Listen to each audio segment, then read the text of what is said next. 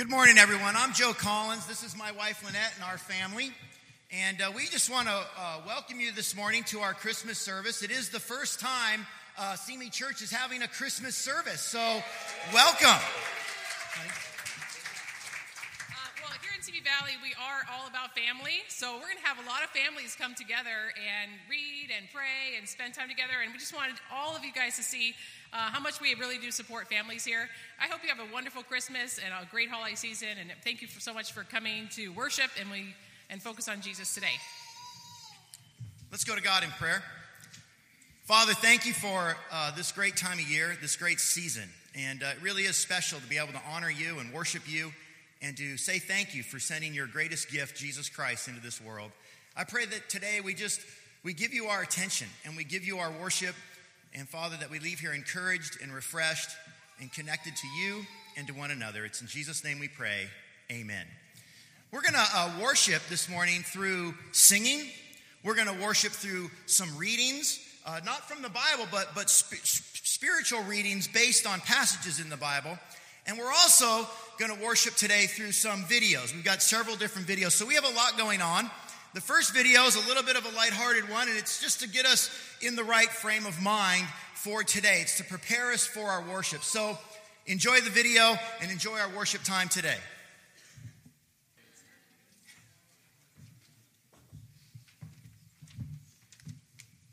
Good morning, everyone. Merry Christmas.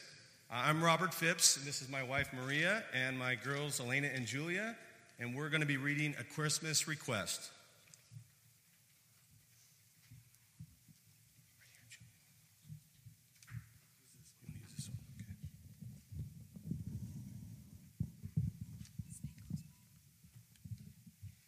A Christmas request.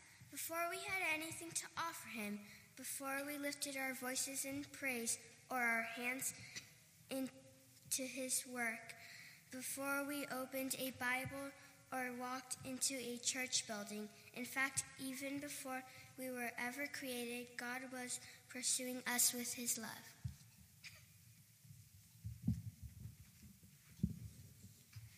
We don't deserve the love of God. We are gossips and worriers. We are lazy and irritable.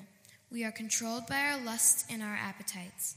We search after everything but God and turn our backs on Him at every turn. And He still comes after us, chasing us, pursuing us with His unending love.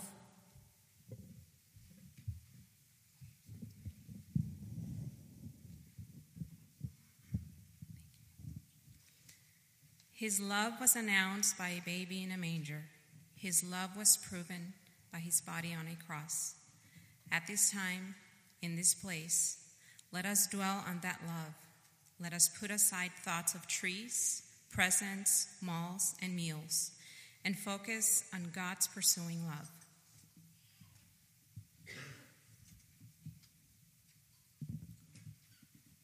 God is pursuing you right now. He knows you, He knows your thoughts and your actions. He is close to you, dwelling with you, delighting in you, and He loves you.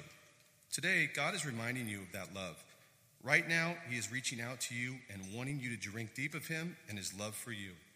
No matter where you come from, no matter what is going on in your life, or who has let you down or abandoned you, God has brought you here to say, I love you.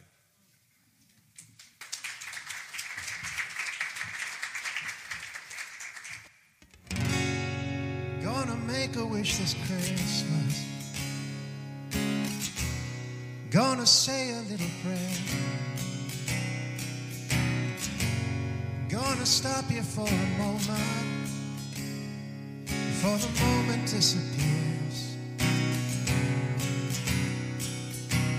The world's in a hurry this December. City streets and shopping malls. I wish we could slow down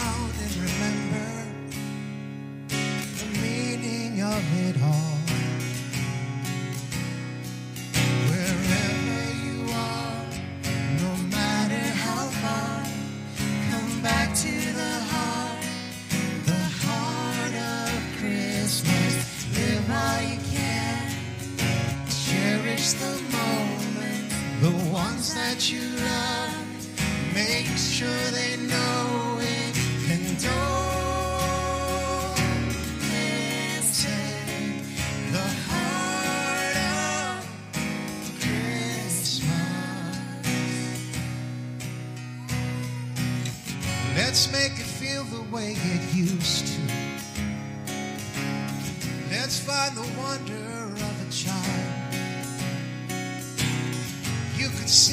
magic all around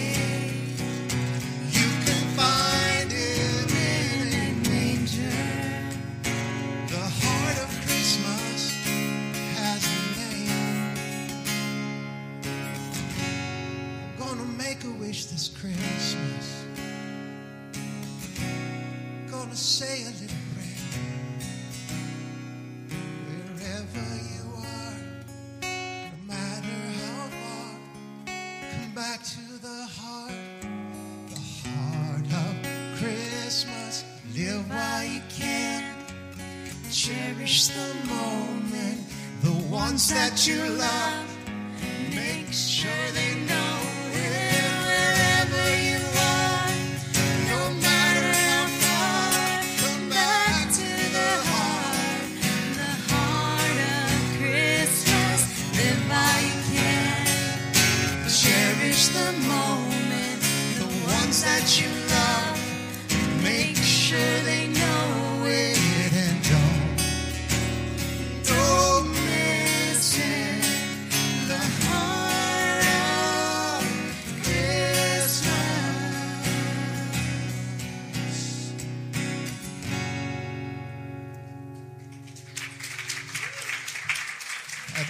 transition to our worship. Good morning, everyone. My name is Jack Shirk. This is my beautiful daughter, Madison, and we're going to be reading the promise. Ever since the fall of man in the Garden of Eden, all creation has awaited its Savior, the promised seed that would one day restore the paradise. Season after season, it, was, it has waited, century after century, millennium after millennium, dormant but expected. The hope of the Savior is a universal longing. In pagan myths, an echo of that hope, however distant or muffled, can be heard.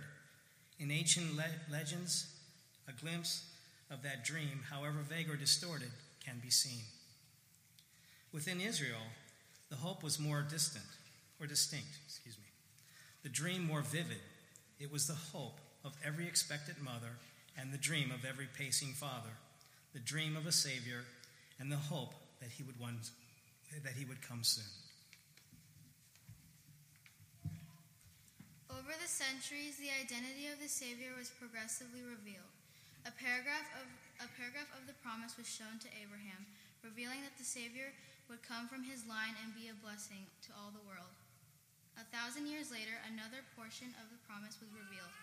He would be a, descendant of David and heir to King's throne. Prophet by prophet, the Savior's features grew more and more distinct. As he was revealed, a word at a time, a sentence at an at image, an image at a time. The prophet Isaiah foretold, Therefore the Lord himself will give you a sign. The virgin will be ch- with child and will give birth to a son, and will call him Emmanuel. And again Isaiah revealed, The people walking in darkness have seen a great light. On those living in the land of the shadow of death, and light was dawned. For to us a child is born, To us a son is given, and the government will be on his shoulders, and he will be called Wonderful Counselor, Mighty God, Everlasting Father, Prince of Peace. Let us pray. Dear Heavenly Father, you are a great God, and we are so happy to be able to worship and partake in your awesome promise that you have given to us all. This is the promise of our hope, the promise of our Savior, Jesus our Lord and King, the reason for Christmas. In Jesus' name we pray. Amen.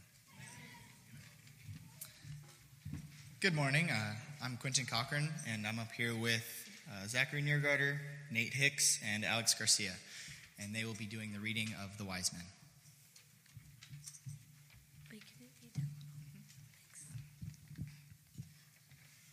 Suppose you could give a gift to Christ. What would it be? How could you possibly select a gift for the one who not only has everything, but who made everything? The wise men did. They can be an example to us. In addition to the gold, frankincense, and myrrh, they gave the Savior some gifts we can give him today their hope, their time, and their worship. The wandering wise men gave Jesus their hope. When everyone else saw a night sky, this small band of men saw the light. The sight of the stars sparkled a desire in their hearts that sent them packing. They went seeking Jesus. When night comes to your world, what do you see? The darkness or the stars? Hopelessness or hopefulness? Sometimes, just as He did so long ago, God used the darkness to reveal His stars. The light shines in the darkness. If your heart has been shadowed by the darkness or loneliness or grief or disappointment, look for the light that only He can give. I am the light of the world. The person who follows me will never live in darkness, but will have the light that gives life. This Christmas, give God your hope.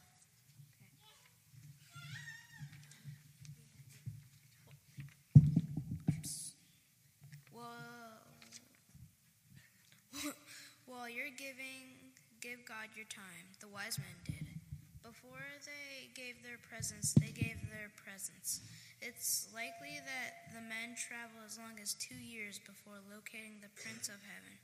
Before that one incredible moment when they knelt before Jesus, the wise men spent many moments, mon- months, perhaps even years, searching in anticipation of that one meeting. Just as the wise men devoted themselves to seeking the Savior, so can you. You will seek him and find him when you seek him with all your heart. And when they did find him, the wise men gave Jesus another gift, their worship.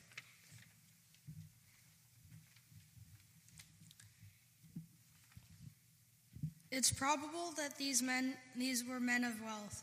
It's likely these men had influence. They must have had intellect. Men of wealth, influence, and intellect. What did they do when they saw Jesus? They fell down and worshiped him.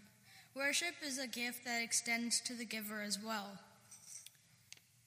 Through worship, we come to see God more clearly. God invites us through worship to see his face so he can change ours. He loves to change the faces of his children. In worship, we simply stand before God with a prepared and willing heart and let God do his work. And he does.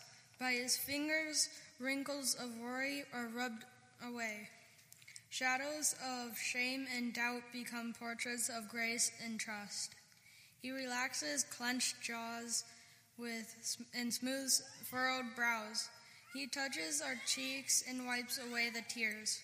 The gifts of hope, time, and worship. Three gifts the wise still give.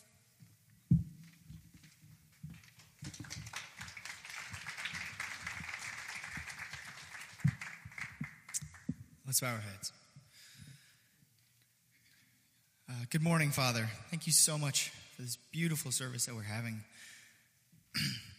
uh, help us, God, to really devote our time to you, to uh, be putting all of our hope in you, God, and to, just like these wise men did, where they, they search the desert for, for Jesus, God, not knowing if they'll actually find him, and just bringing their love to him, God uh, hopefully that we can do the same for you, just devoting ourselves to you, God. And um, thank you for filling up this room with such wonderful people, God, that love you and worship you with all of their hearts. Uh, Help us, God, to remember you throughout this, uh, this time of the year and to really be giving not for ourselves, but for others, God. In your son's name, amen. Well, good morning. My name is Darren Vasquez, and this is my uh, lovely wife and handsome sons. so this is Jenny and Ian, Cole, and Bodie. And we're going to be reading The Shepherds. The first evangelists were shepherds. It was a task for which they had no skill, no special gift, no theological teaching, or individual training. What they had, and all they had, was a divine encounter. The shepherds live in a gypsy encampment outside Bethlehem. They are a shunned minority. Because of their profession, they are unable to observe the Orthodox ritual of washings. Consequently, they are considered unclean. Because they, are untutored in the law, they are considered ignorant. Because they are without roots in the community, they are considered suspect. This knot of shepherds on the fringe of society spends the night watching the flocks huddled around a fire. The night is clear, the moon full and bright. The sky is studded with stars, and the air pungent with the scent of sheep. Except for a few faraway bleats, the hillside is quiet. The fire is almost out when suddenly the curtain of the night is parted by an angel spilling the glory of heaven everywhere. The incandescent light awakens the men who are on their faces, trembling, covering themselves with their coats. Though the appearance of the angel is terrifying, the utterance of the, his words is not. Don't be afraid, he assured them. I bring you good news of great joy that will be for all the people. From within their coats, their eyes steal a glance. Today in the town of David, a Savior has been born to you. He is Christ the Lord. Prophets had foretold of this Savior, kings had looked forward to his rule, and the birth of each baby boy had kept the hope of his coming alive. From peasants to patriarchs, all Israel awaited him. At last, could the time be now? Could the place be here? Could it be him? You will find a baby wrapped in strips of cloth and lying in a manger. The curtain of heaven opens wider, revealing a company of angels. Their voices join together in a chorus of praise. Glory to God in the highest, and on earth, peace to men on whom his favor rests. Imagine what has happened. On these earthiest of men, the favor of heaven has come to rest. To them, the glory of the Lord has been revealed, glory that had not been witnessed in Israel for hundreds of years. To the to the good news hidden since the foundation of the world has been pro- proclaimed. Who would have ever considered the birth announcement of, the, of God's Son to be sent to them? To them, unclean, ignorant, suspect. The shepherds stumble over each other and run to Bethlehem, searching stable after stable. At last, they find the one where the child has been born. As they enter, the walls of the stable are awash with shadow, and the faces of the shepherds are awash with awe. There he is, just as the angel said, wrapped in strips of cloth and lying there amid the straw, with white cloths wound so tightly around him. He, looked, he looks to them like a newborn lamb, so fitting that the news of the birth of the Lamb of God would come to shepherds, that the reception would be hosted in a stable. Blessed are the meek. That's why the announcement went first to the shepherds. They didn't ask God if he was sure he knew what he was doing. Had he gone to the theologians, they would have first consulted their commentaries. Had he gone to the elite, they would have looked around to see if anyone was watching. Had he gone to the successful, they would have first looked at their calendars. So he went to the shepherds, unclean, ignorant, suspect. Men who didn't have a reputation to protect, or an axe to grind, or a ladder to climb. Men who didn't know enough to tell God that messiahs aren't found in a feeding trough. So while the theologians were sleeping, and the elite were dreaming, and the successful were snoring, the meek were kneeling. They were kneeling before the one only the meek will see. They were kneeling in front of Jesus.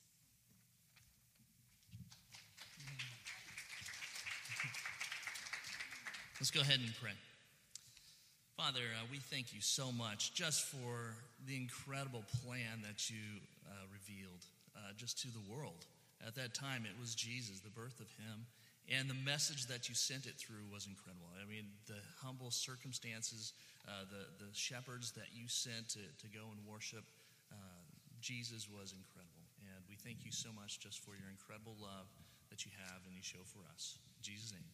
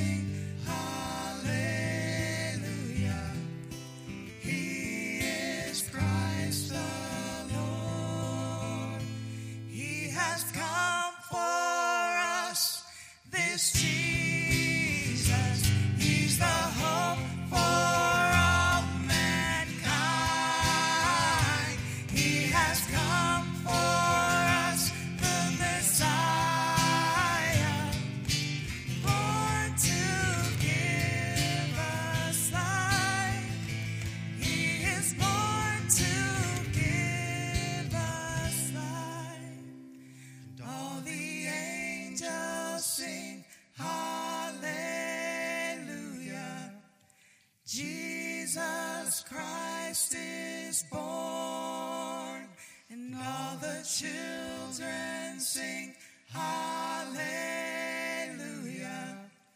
He is Christ the Lord.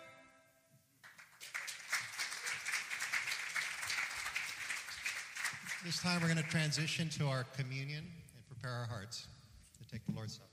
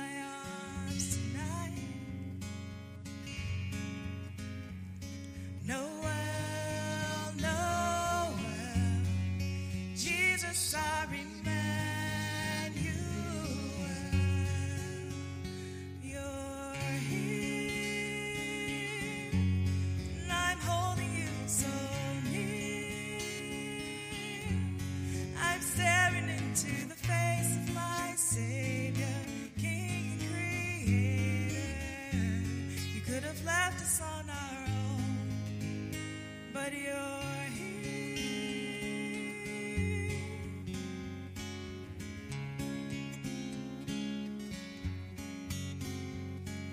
I don't know how long I'm gonna have you for, but I'll be watching when you change the world. Look at your hands, they're still so small. Someday you're gonna stretch them out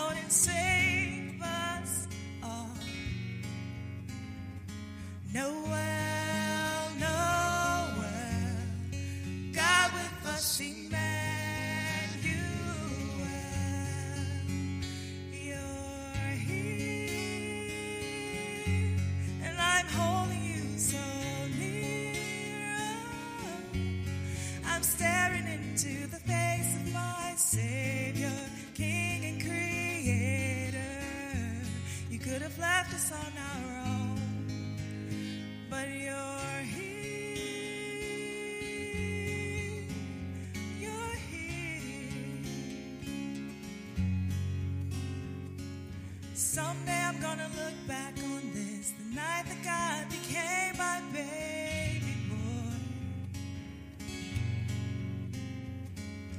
Someday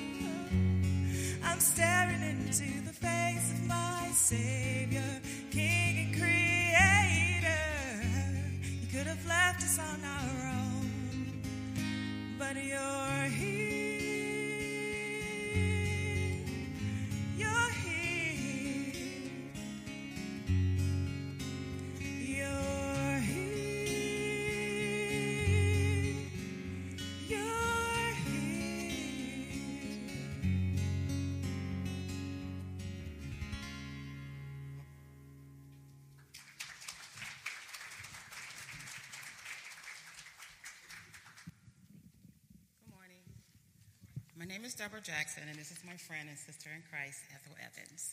We're going to uh, read Mary's prayer. God, O infant God, heaven's fairest child, conceived by the union of divine grace with our disgrace, sleep well in my embrace. Enjoy the coolness of this night, for the heat of anger simmers, simmers nearby. Enjoy the silence of the crib, for the noise of confusion rumbles in your future. Savor the sweet safety of, my arms, for a day is soon coming when I cannot protect you. Rest well, tiny hands, for though you belong to a king, you will not, will, you will touch no satin, own no gold, you will grasp no pen, guide no brush, hold no scepter, nor wave from a balcony, a palace balcony because your hands are reserved for works far more precious to touch a leper, to wipe a widow's tear, to claw the ground of Gethsemane, and receive a Roman spike. Sleep deeply, tiny eyes, sleep all you can, for soon the blurriness will clear, and you will see the mess we have made of your world. You will see our nakedness, for we cannot hide. You will see our selfishness, for we cannot give. You will see our pain, for we cannot heal. Sleep. Please sleep while you can. Lie still, tiny mouth. Lie still, mouth from which eternity will speak. That will soon summon the dead, define grace, and silence our foolishness. Lips that will speak forgiveness to those who believe you. In the palm of my hand, rest, for many difficult steps lie ahead for you. Do you know the paths you will take? Do you feel the cold sea water upon which you will walk? Do you wrench at the invasion of the nail you will bear? Rest, tiny feet. Rest today so that tomorrow you might walk with power. For millions will follow in your steps, and little heart, holy heart, pumping the blood of life through the universe. How many times will will break you? You'll be torn by the thorns of our accusations. You'll be ravaged by the cancer of our sin. You'll be crushed under the weight of your own sorrow, and you'll be pierced by the spear of our rejection. Yet, in that piercing, in that ultimate ripping of muscle and membrane, in that final rush of blood and water, you will find rest. Your hands will be freed, your eyes will see justice, your lips will smile, and your feet will carry you home. And there you'll rest again, this time in the embrace of your Father. At this time, we will be taking communion, and during the passing, we will have a moment of silence of meditation or personal prayer.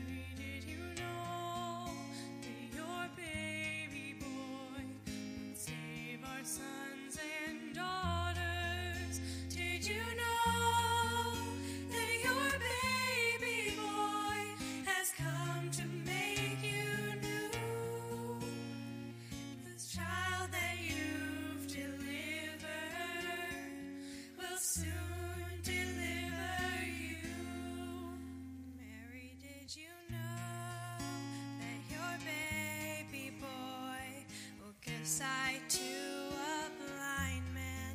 Mary, did you know that your baby boy will calm the storm with his hands?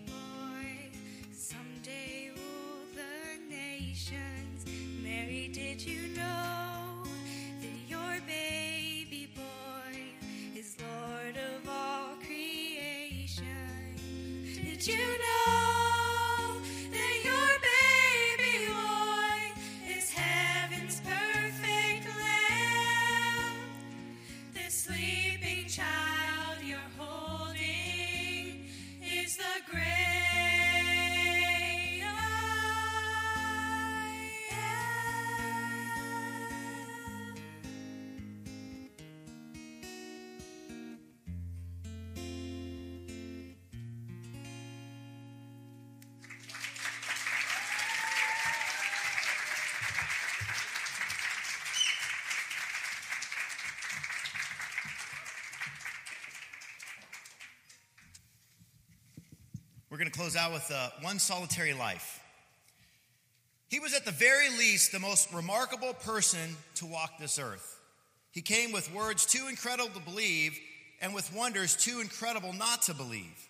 His footsteps shook the world, leaving a crevasse across the centuries, separating the ones that stretched ahead of him from those that lay behind him.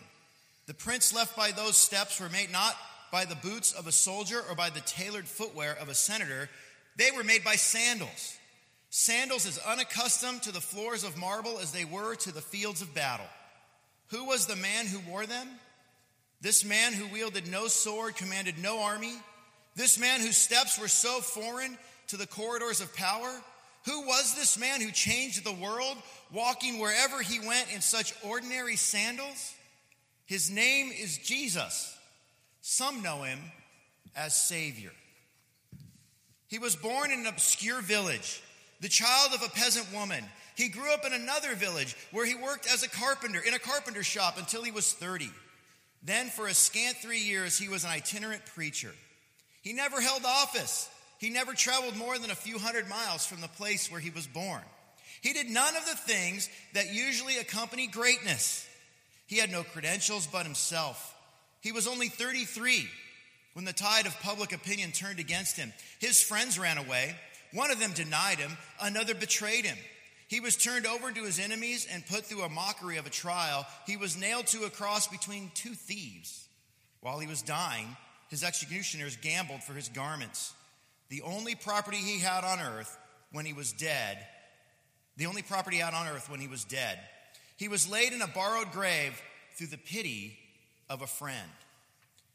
20 centuries have come and gone, and today he is the central figure of the human race all the armies that ever marched, all the navies that ever sailed, all the parliaments that ever sat, all the kings that ever reigned put together have not affected the life of man on this earth as much as that one solitary life. Artists have stood before him, seeing him in new revelations of beauty. Poets have stood before him and caught inspiration for their verse.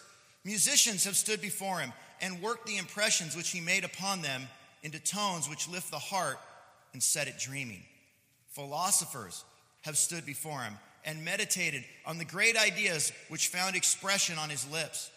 Countless unlettered men and women, a great crowd of common folk, plain working people, descendants of the shepherds that found uh, descendants of the shepherds that heard the singing angels have bowed in adoration before him and have found rest from their weariness and strength in their weakness. Generation upon generation of men and women have stood before him, drinking inspiration with which to live their lives and to do their work. Anyone and everyone who has stood before him with an honest, open heart, who have listened to the words and who had carefully observed his life, had been moved with all their hearts to cry out, Hallelujah, Jesus is Lord.